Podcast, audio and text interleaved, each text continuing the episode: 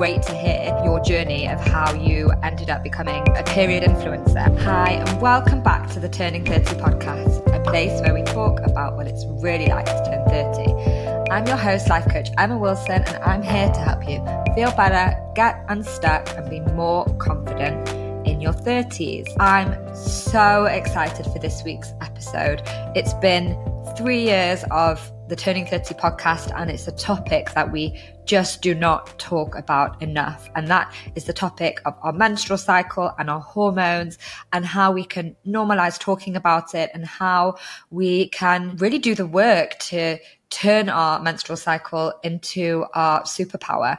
And this week's guest has a really good TED talk, and she is the host of a podcast called feel better, be better. And she's an expert in helping women restore hormonal balance and really take control of their menstrual cycle and their hormones via holistic methods and lifestyle changes and food and nutrition and nourishment so that they can live a life in their 30s or any age that will make them feel better. And this is a topic that I myself have really been diving into the past few years. Many of you who listen to the podcast uh, and follow me on Instagram will know that I froze my eggs one year ago. I started to really think about fertility and think about uh, my cycle when I was in my early 30s, really from the age of around 33 onwards.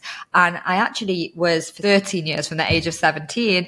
I was on the contraceptive pill without a question as to how that was affecting my body, how that was affecting my moods, how it was affecting my health and, and my sex life. And when I turned 30, I really started to dive into that and um, decided to go off the pill and really started to think about my menstrual cycle and how my periods were a reflection of my health. And I'm by no means an expert in it, but I am really interested in it. And it's a topic that I think many women, we often ignore it. And actually, as the guest uh, will explain today, we need to look at our periods almost like a health tracker for our holistic health and for how we show up. And it's so much to do with our food intake, our exercise, our stresses, and our lifestyles. So I'm really looking forward for you to dive into this episode and to get to know more.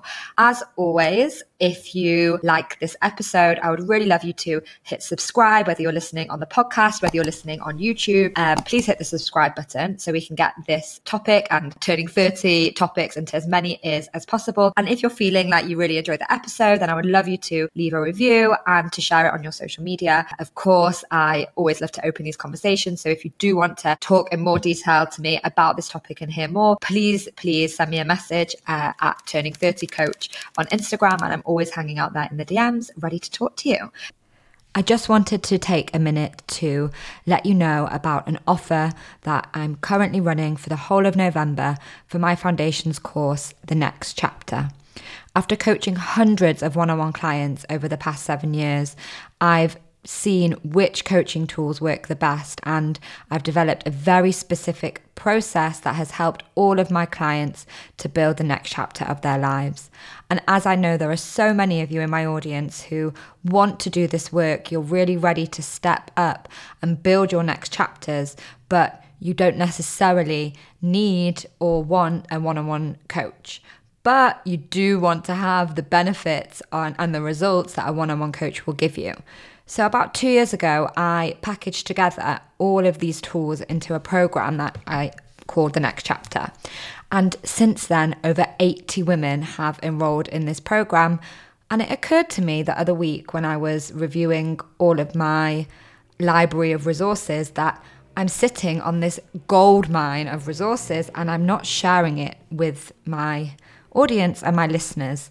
And that is why I want to invite you to join the next chapter.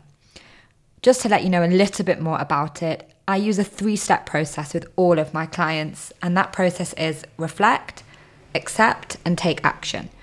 And the self study video modules that you'll get access to as part of the next chapter program are going to help you to work through this process. And alongside it, there is a 100 page workbook full of journaling activities, questions, and tasks that you can do, which, even in themselves, if you don't do any other part of the program, is worth hundreds of dollars for the amount of change that you will see by working through these exercises. Now, the course itself is going to walk you through so many different aspects. It's going to teach you how to identify specific areas of your life that you want to work on and focus on improving, help you set goals in my special goal setting process, and so much more. And in addition to this, there are also four workshops on my key coaching concepts uh, confidence, boundaries, relationships, and comparison and a Facebook community that already has over 80, 30 something women. And in the coming months, alongside the special offer that I'm running, I'm going to be running exclusive community events and special guests and exclusive offers for workshops and more programs that are coming up in the next few months. So, the special offer for the month of November is a reduced price access to the course for only $99 and alongside which, just for the next four weeks, you're going to also get access to my friendship mini course, which is worth $66 usually and is an eight modules in podcast style that are going to help you to build better friendships in your 30s, which I know is something that from speaking to my community, so many of you struggle and want to find new friends who are on a similar path to you. So for both of these together, it's $99 or you can actually sign up with a brand new payment plan of two months for only $50 per month. To sign up, you can go to the link in the podcast blurb, or you can go to my website, www.turning30coach.com. I'm really looking forward to seeing you inside the next chapter community. So let's dive in with this week's guest, Dinara Mukh, talking all about how we can take charge of our hormones and our menstrual cycle. Hi, Dinara, and welcome to the podcast. Thank you so much for having me, Emma. I'm excited to be here. I'm excited for you to be here as well, especially because I was just thinking before we press play how in three years of the Turning 30 podcast, I've never had a whole episode dedicated to hormones, menstrual cycle. It's something that I've become super interested in in the past few years what? since really being in my 30s and isn't that wild and doesn't that mm-hmm. say something that i've been having these conversations about being a woman in your 30s and we haven't even addressed periods yet Amazing. Well, listen, this is, I'm biased, but I couldn't be a better person to talk about it. Well, that's why you're here. And what do you think it says that this is a topic that doesn't really get spoken about enough? Yeah, I think honestly, I think it's socialization and conditioning. It's as women, we have grown up like when we go to our childhood, and I've, observed this because I was recently with my partner with a family, and you can just see there is a, bo- a little little boys, little kids that my partner's sister has, and it's mm-hmm. just this like play of them taking down their underwear. It's like, oh, look at his little peepee, and like just you know those jokes. And then if that happens to girls, and it still happens now, it's like, oh no no no, like be a good girl, you shouldn't be doing this. And I, when I had to reflect back on it to my experiences like it always is like that. Whenever it's the boys it's like oh look at the johnny's little peepee and we kind of celebrate the fact that they can be so confident in their bodies. With the girls we have to be proper we have to be good. So whenever we talk about the topics relating to our genitalia it just has this like oof be a good girl you shouldn't be doing that. And i think it's a very heavy messaging that has carried for generations. I totally agree and i think mm-hmm. of course maybe we'll dive into this later on but the education system doesn't talk mm-hmm. about menstrual cycle. I mean, I know obviously it's been a while since I was in uh, in school, but it was yeah. minimal, and we're almost expected as young adolescent women to just know about periods, and and we don't. We almost like grow up and become women overnight. And mm-hmm. obviously, it depends a lot on how your parents approach it. But I know a lot of people's parents don't really talk about it before it happens, and yeah. it's a shame because I think a lot of women have trauma in relation to their first periods in relation to getting a period when they're younger. But I can speak on my personal experience of what I remember about getting periods in high school and I was at an all girls school was very much who started their period yet. And then it was almost mm-hmm. like a competition for who had started. And there were the category yeah. of girls who'd started their periods very young and they'd already come to high school, you know, and it was like, oh, have you heard she's already got hers? And then yeah. there was like those who all kind of did it in the same year, which is like the, kind of the first year of high school. And I was one of the later ones. I think I started my period when I was maybe late 12, early 13. Mm-hmm. And I remember being like, oh, thank God, I'm normal. Now I can relax. And there's that kind of stigma around it, which if only we knew in the future how much we wish we could wait a little longer to start our periods. Exactly. If only we knew. But it's interesting because I've researched the sort of, I guess, etymology of periods and like what really happened. And back in the day, sort of through Middle Ages, the periods used to consider this being superpower of women and the blood used to be sort of known as this having magical powers. And then the church has sort of come in and taken control. And it's the church that actually ended up suppressing a lot of these conversations and a lot of the female movement. And all of a sudden, the periods sort of changed the reputation from being this women that were on their periods considered to be dangerous and witchy. And it sort of, it created this methodology that this is actually what women are like. And even though we've moved away pretty far from like church managing things and from middle ages but yet that narrative has been so strong that it had carried up to today's day. And it's carried from moms to their daughters and we still have this fear of talking about our periods. And you're right in schools it's a very minimal conversation about our periods. Like i remember i was taught about banana and a condom and like this sort of things. Or like i can come to a supermarket and you can bring me to the aisle where they have a lot of pads and tampons and i'll tell you the exact absorption levels what it looks like but yet i can't tell you how my body functions. So that mm. just shows the sort of education that we get in schools. We taught the sort of paths to use rather than how our bodies actually function. Yeah, it's so interesting. Mm-hmm. And I loved your TED talk on uh, your menstrual cycle being your superpower. You. And that's really what I wanted to dive into today. And I thought to get started, it would be great to hear your journey of how you ended up becoming a, what, what should we call you, a period influencer. I know, I know that you are, um, are a coach and you, yeah. um, you know, do a lot of work with women's health, but I'd love to hear how, you know, how that developed for you and your own personal journey with it.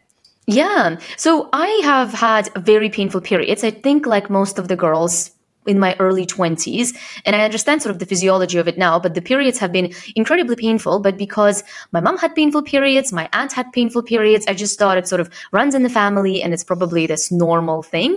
When never really questioned it just had extreme pain until the pain got so bad month after month that once i had to call an ambulance. And upon ambulance arriving they sort of just came in observed me and they're like the reason that i called ambulance i thought it was that my appendix has ruptured.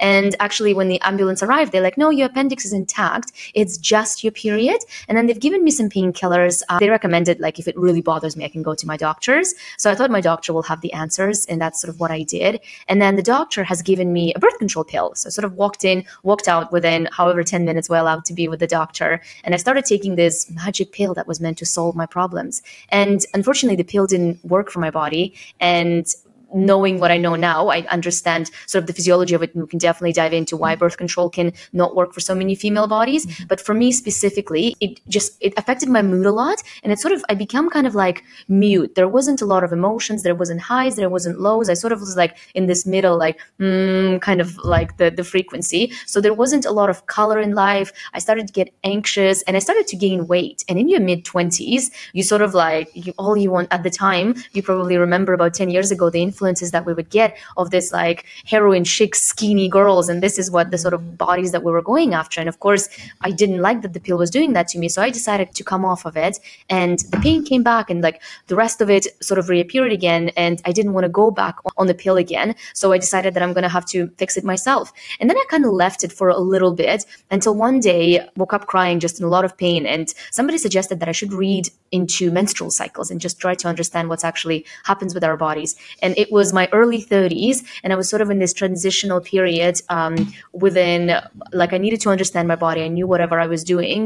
A lot of my lifestyle habits have been focused around my weight but the period pain was sort of this like secondary thing that was kind of everybody else did. But once i've understood what happens to my body on a monthly basis what happens to my body how it changes throughout the menstrual cycle and i implemented all of the things that i've learned i've just noticed this incredibly quick change. My period pain disappeared disappeared. The PMS symptoms mitigated until they eliminated completely. And that's when I was like, oh my gosh, this is the secret to the universe. And I started talking to other women. And what I've realized is girls didn't know this. My friends didn't know this.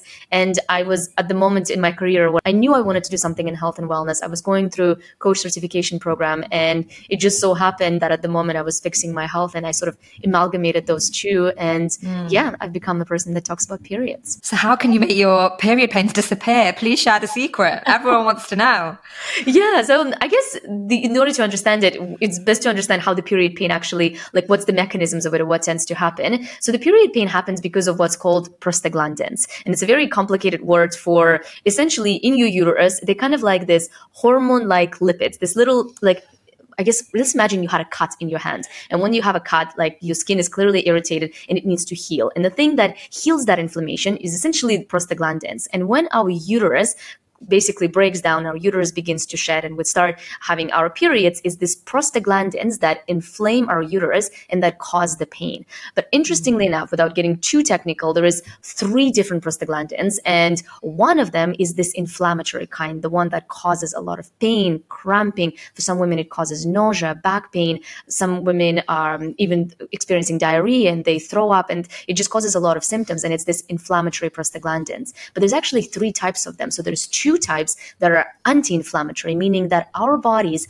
twice as capable of making us to be in less pain than in more pain. Yet so many of us struggle with that pain. So it basically mm-hmm. comes down to what is the cause of it, and it's essentially inflammation. A lot of it is the sort of diets that we lead, the sort of lifestyle that we put ourselves under, excessive stress, being in this constant state of productivity that actually puts a lot of burden in our bodies, and it's the culmination of all of those things that actually makes the painful types of prostaglandins more pronounced, making the pain so much more obvious. And it's by addressing your lifestyle, by addressing your stressors, your food, your nutrition, you can actually get to a place where pain is pra- practically non existent. And you would say it's holistic. So it's not possible to look at just these things separately. It's in terms of treating treating yeah. period pains or treating your menstrual cycle, you have to look at everything together.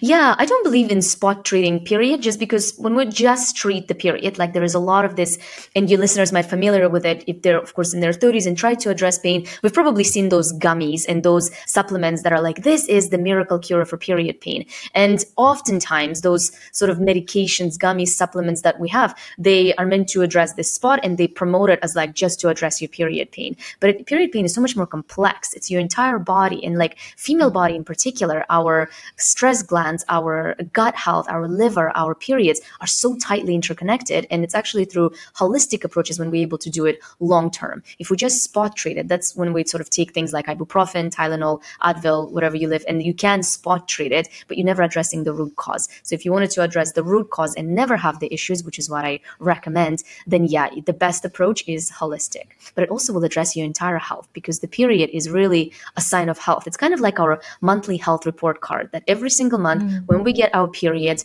we like if it arrives pain free, smoothly, on time, without excessive clotting and like normal flow, then you're like, okay, you did really good. If it arrives maybe delayed, that can signify that maybe you're stressed or maybe you don't have enough nutrients. If it arrives with a lot of pain, that can signify maybe you've been exposed to too many chemicals or your diet has been extra inflammatory. So the period quite literally talks to us every single month, telling us what went on in our bodies. We just don't never been educated how to listen to it. And once we can, that's when we can take agency over our health and just feel overall so much better. I mean, it sounds incredible, but mm. it's just mm. interesting when you mentioned before about the spot treating of it with, for example, taking ibuprofen. And yeah. isn't it crazy how that's what you know, this is exactly how I believe what happens in my period. I'm actually gratefully don't have such heavy periods. I have to say that as I'm getting older, um, they have been getting more problematic from when I was younger. And also, I froze my eggs one year ago. And I think oh, since then, my body definitely reacted in a way where my periods have become heavier since then. I'm not sure if it's like a, a reaction mm. from the hormones or just more changes in my body. Definitely. Just happens to be coincided mm-hmm. with age.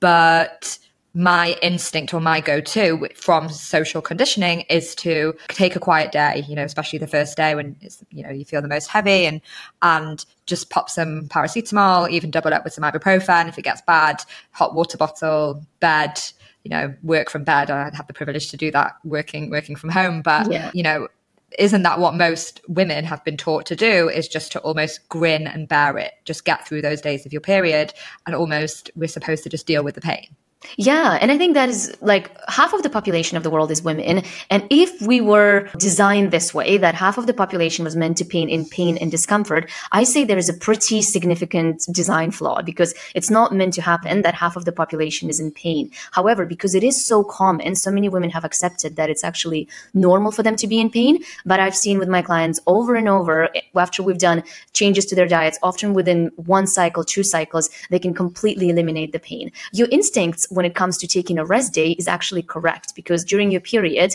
what really happens is your hormones are at an all time low level. So you have the lowest energy, the lowest concentration of hormones, you tired. And I recommend for women to take like a period leave for one day or two if you are able to, because it really allows you to listen to your body. Like as women, we're not meant to constantly produce. And this period is sort of this wonderful time in our cycle where we do have to pull back and like allow our body to do the intensive process that it does. But the fact that you're struggling with pain, there could be things like a bit excess estrogen. And of course, given your mm-hmm. history, probably some hormonal disruption, which is, is what's happening, but it's definitely possible to solve it. And I've solved it with women that have endometriosis, which is a more severe condition of pain. And of course, regular pain is obvious to address it. And I think the more we question the pain and discomfort, the more we sort of able to bring awareness and education to it and seek the answers to be able to help ourselves. Because no, you should not be curled up into bed in pain for few days out of the month that's just mm. that's just not acceptable yeah and you mentioned period leave and i know some countries have just passed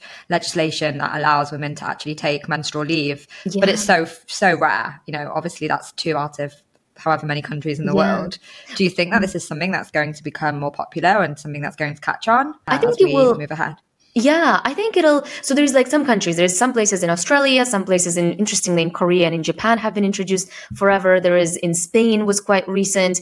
They tried to introduce it in America, but yet basically what tends to happen, I think the women started to actually backlash on the fact that they had a period pain, trying to say that women actually can do the same as men. And in some way, people have taken it that because we need to take some time off during our cycle, it makes them less so. And I think that's a fundamental misunderstanding about how our bodies function option because if you do have an option to do it, I think you should absolutely do it. But we also live truly in a capitalistic environment where we either consuming or we're producing. And if we're doing none of those things, it's like we kind of almost feel less than. And I think the more we have this conversation, the more we talk about women's health, the more we understand just how differently our bodies function and just how the role of the female, just in general, sort of in the society, if we can have those conversations, we can really accept the fact that taking a day off during your month for period pain is actually doesn't make us less so. If anything, it gives us more power to show up as the best version of ourselves for the rest of the cycle because we don't operate in the same sort of productivity cycle like men do. Our hormones fluctuate very differently.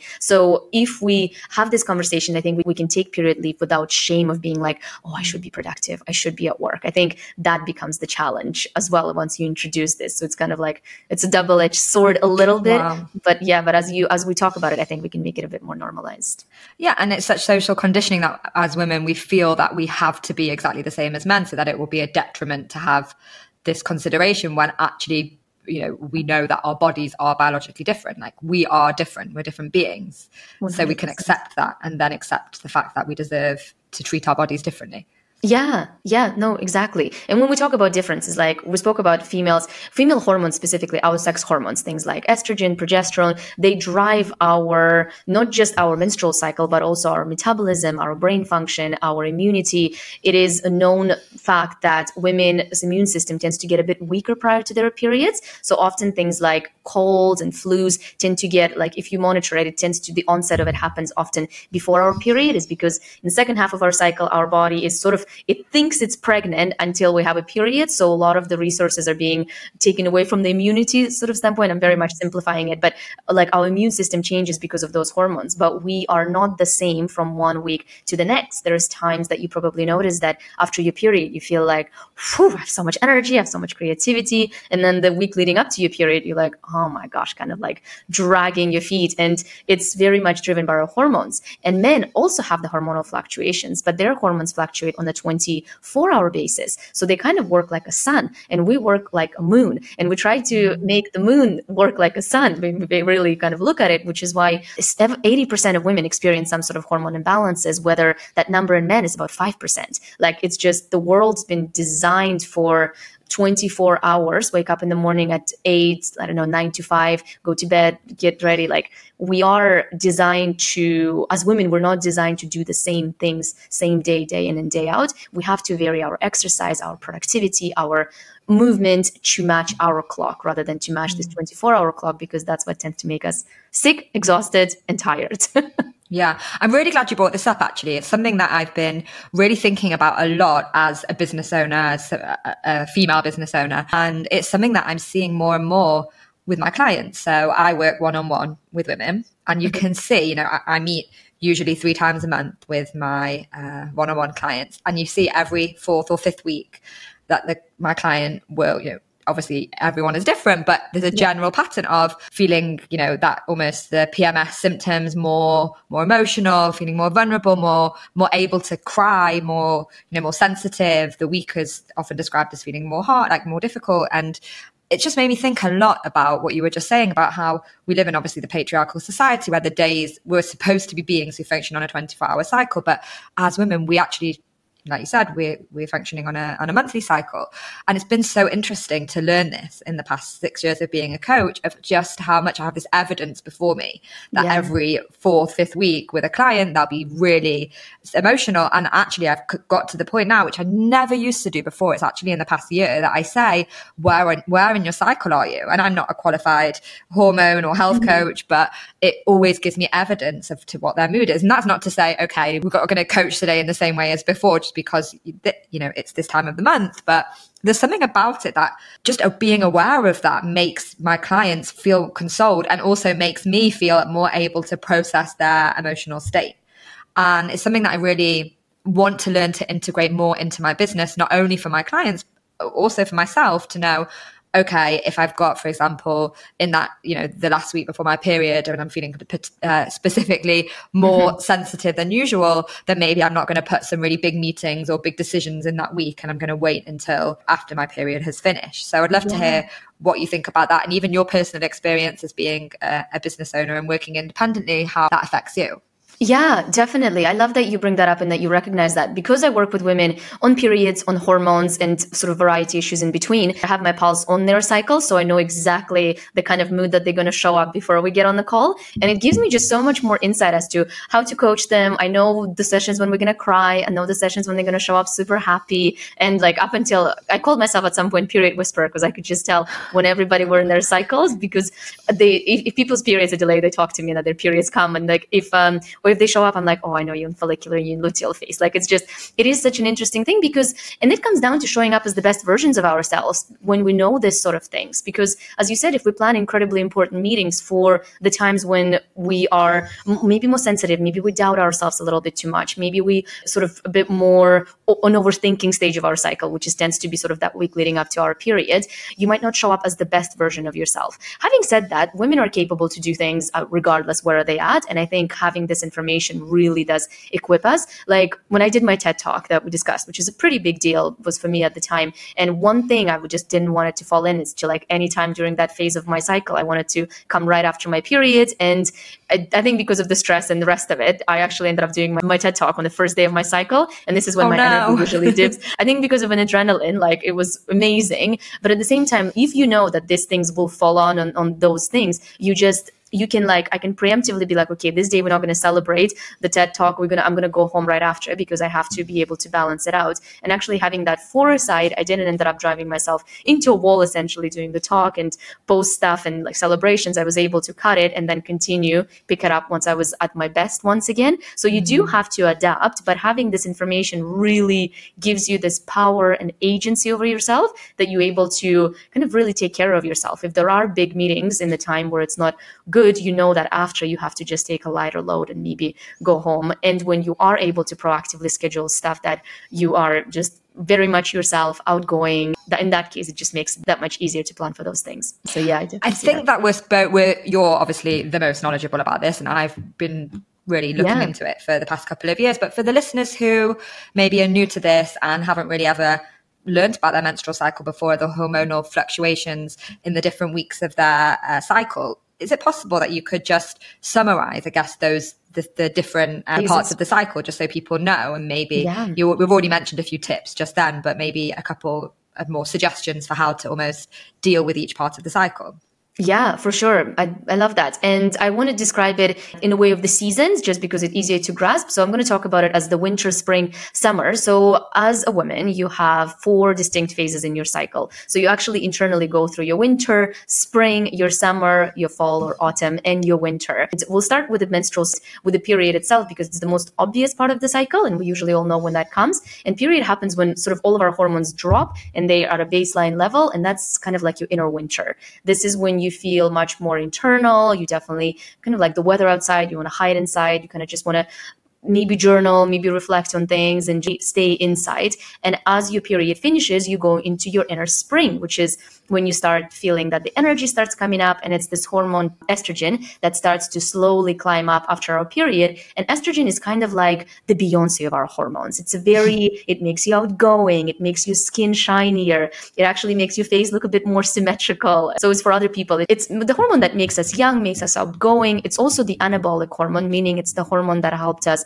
grow our boobs our bum. Like it's the very female hormone and that hormone rises in the first half of the cycle. So after your period you get into your uh, what's called the follicular phase or your inner spring and then from there the estrogen climbs and then it peaks and that's when you're in your ovulatory phase. Ovulatory phase it's kind of like your inner summer and this is the time when you're probably the most outgoing your energy is peaking you out there. This is also coincides with the fertility window. Women pop, uh, contrary to the popular belief we can only get pregnant for five to six days out of the cycle and that's the time time. And this is the time when you might kind of notice that you want to put the dresses that are a bit more revealing. You want to put red lipstick. You kind of want to be seen. And it's this like almost it's it's like your body wants you to do it. It's not even the, the planned part of it. And then after ovulation, you go into what's you call your inner autumn or your inner fall. And this is the about two weeks period that takes you all the way to your period between your ovulation and your period. And during this time, this is where a lot of women experience PMS symptoms.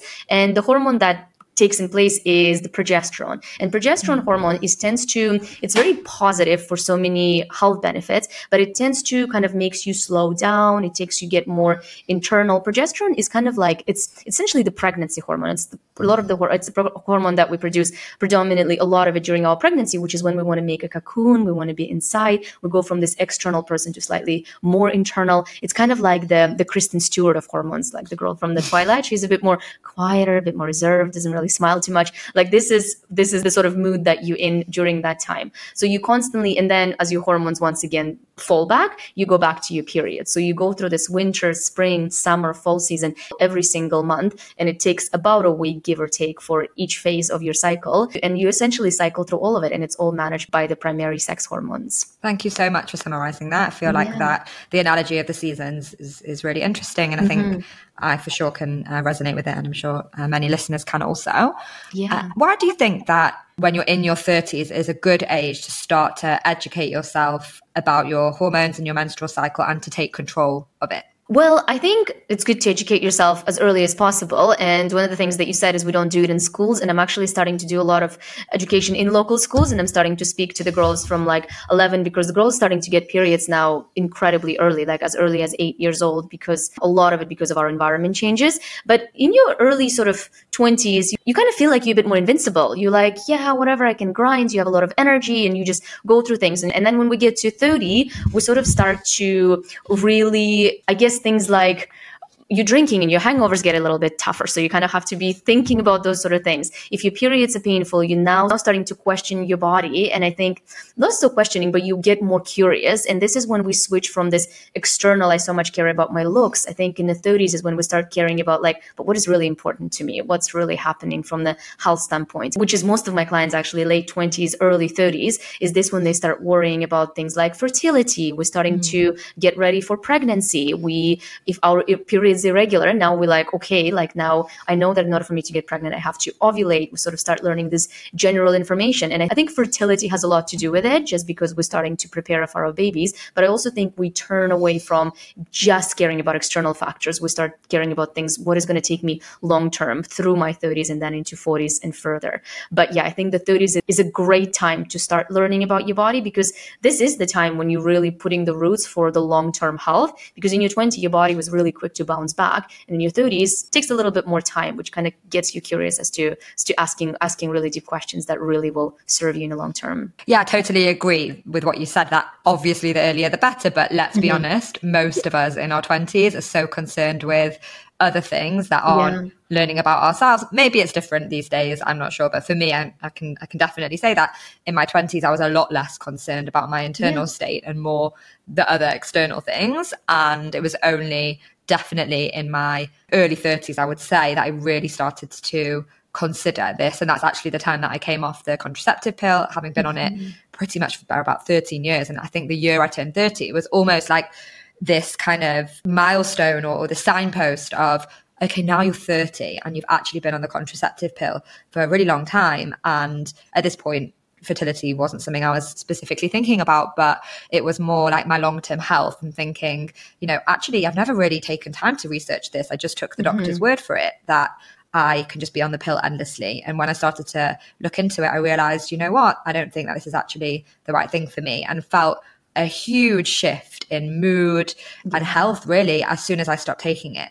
So I think that's definitely true for the turning 30 aspect is that it mm-hmm. is the time, I think because of that turning of the age going to a new decade, you do actually start to really question your health decisions in a way that you never questioned them before. Yeah, and I love that you mentioned birth control because it is very true. This is when we're starting, and I do think partially related to fertility, partially I'm questioning about my body and what's actually happening. And I think with birth control specifically, so many girls have been placed on it. When 15, 16 years old, your hormones in your periods, they're still building up. It's not like your period arrived, you done, off you go. Like your body is still getting to know itself. And then all of a sudden, we just shut down those hormones. So, so many women get on it at like 16 and then stay until 30. So 14 years of completely shut down the hormone communication. And then they they like okay let me come off. And of course they notice this changes. They see things differently. Their health changes because now all of our their sudden their body can tune in and actually work the way it's meant to rather than this sort of like this sort of interrupted signal that was happening with synthetic hormones. So yeah the birth control is a big part of it. I completely agree with you. I think this is a bit of a leading question because we do know the answer and you just mentioned before about fertility but are the health of our periods an indication of our fertility? And where should we start to address that Absolutely. Definitely. The period is your sort of health report card. And I guess for a very long time, we were taught that the periods is meant to be painful. So we've kind of been taught subliminally not to question the pain. Like this is just, it is just what it is. Like take ibuprofen and it'll go away. And many of us, maybe we had p- prolonged period of time where we don't get a period. So we're sort of like, yay, this is such a great thing. But if you don't get a period, that means maybe you are either undernourishing your body over over exercising. Maybe you have more serious hormonal issues like polycystic ovary syndrome, which is one of the most common and endocrine issues at the moment among women, which is when you just don't ovulate and therefore you have prolonged cycles. So depending on your symptoms, it would mean different things. For example, if you're somebody that is spotting pretty excessively prior to your period, that means that your body is not building enough estrogen. And that means that there's a sort of breakthrough of estrogen of estrogen and therefore progesterone is the essential hormone in order for you to be able to carry a healthy pregnancy. So if you excessively spotting, that means you need to start working on building that progesterone layer in order for it to function properly. Then if you come in with a period that is extremely heavy or extremely painful, that could mean that you have excess estrogen. And when you have too much estrogen in your body, it'll create this sort of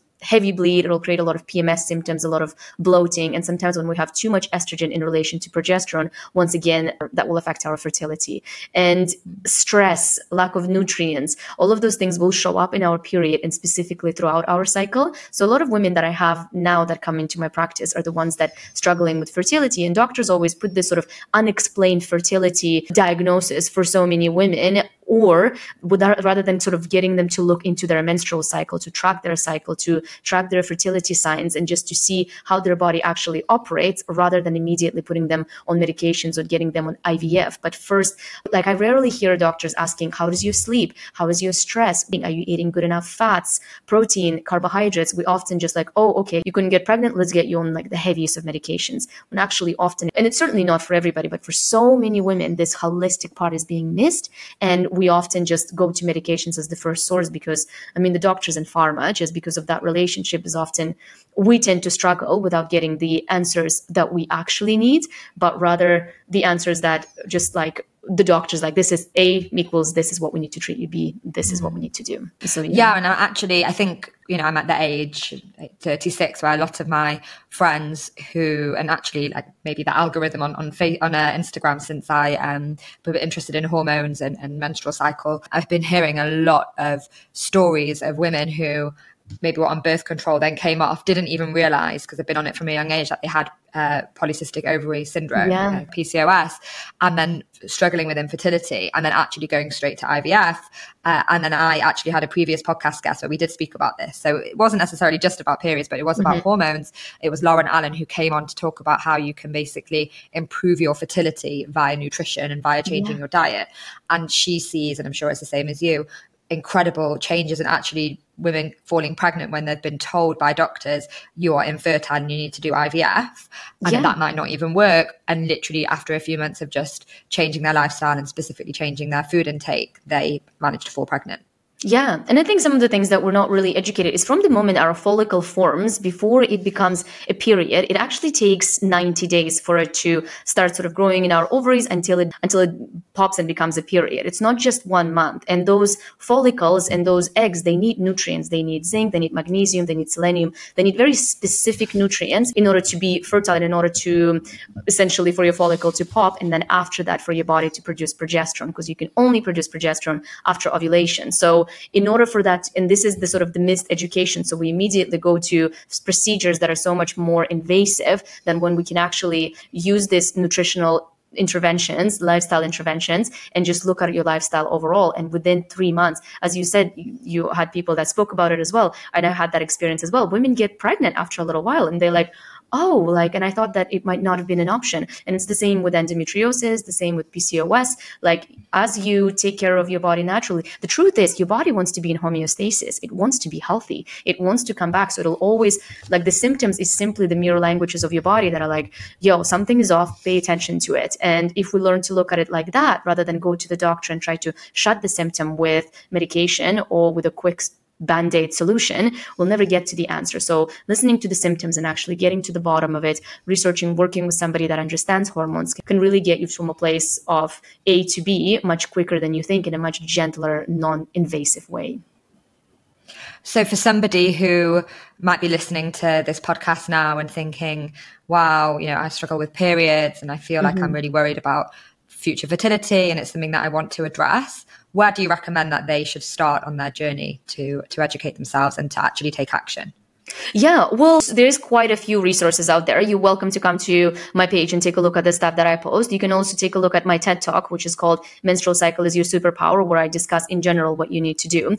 But overall, you can really start just by looking at your lifestyle and just seeing what are the things that you are consuming on a daily basis, both from the nutritional standpoint. Are you having enough meals? And I think one of the biggest things that I have with women in my practice, they just really not eating enough food and specifically not eating enough protein. There's such a big craze of skipping breakfast and intermittent fasting. And I think just how different our body reacts to intermittent fasting than the male bodies react to intermittent fasting is something that we don't talk about. But intermittent fasting, keto diets, all of these fat diets have been tested on the male body and have shown great results, never considering the female sex hormones and just how much they fluctuate and just how much they really affect our bodies. So looking at your nutritions, ladies that are listening, you have to have three meals a day and you have to have your start your day with breakfast. The breakfast that's not just a dessert, things like cereal with milk, but more things like um, eggs, things like healthy carbohydrates, vegetables, fruits, things like avocados, stuff that actually nourishes your body.